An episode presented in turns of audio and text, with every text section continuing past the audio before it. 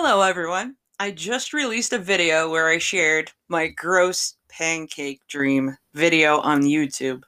After having the dream, I reached out and posted the question on Quora to invite dream interpretation. The responses ran the gamut from the quality, theme, humor, or lack thereof. I am posting the full responses on here so that you may read in their entirety. As always, feedback is welcomed. I found them to be very humorous and some savage in nature. Some responses were actual actually serious with the delivery. I appreciated the insight and the wide range of feedback. Here is the YouTube video where I spoke about my gross pancake dream. Go ahead and go do a search for Pancake Dream on the Verbally Disastrous channel on YouTube. Some people just wanted to be savage in nature. Some responses were insightful. I feel sorry for them that they didn't eh, that they didn't bother me at all. I was actually hoping for a few crazy responses, hence the reason why I put it on there to begin with. And my wish came true. I didn't walk into posing the question with any fear in my heart. None of that.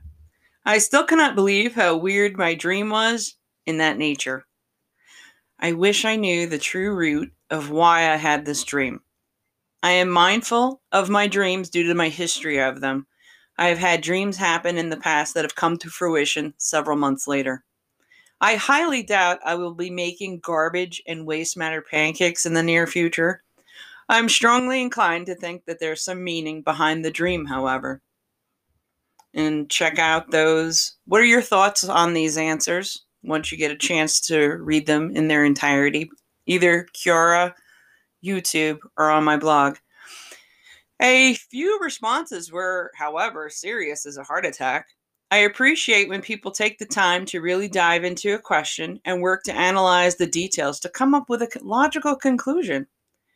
Do you have a dream interpretation that was not mentioned in any of the attached responses? What was your weirded dream, weirdest typo, that you've ever had? I cannot remember a dream weirder than this one. Why can't I have dreams about winning the lottery or marrying someone rich? Instead, I have disgusting dreams. The funny thing is, I don't feel embarrassed to share the dream. Yes, I know I should feel some form of shame. I just laugh at it instead, like the dirty construction worker that I am, to my core.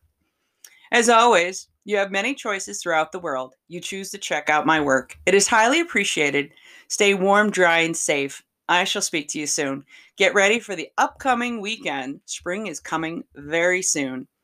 Courtesy of Quora. Cheers. Leslie M. Jasper, author and host of the Verbally Disastrous podcast, now live on Spotify, YouTube, and SoundCloud.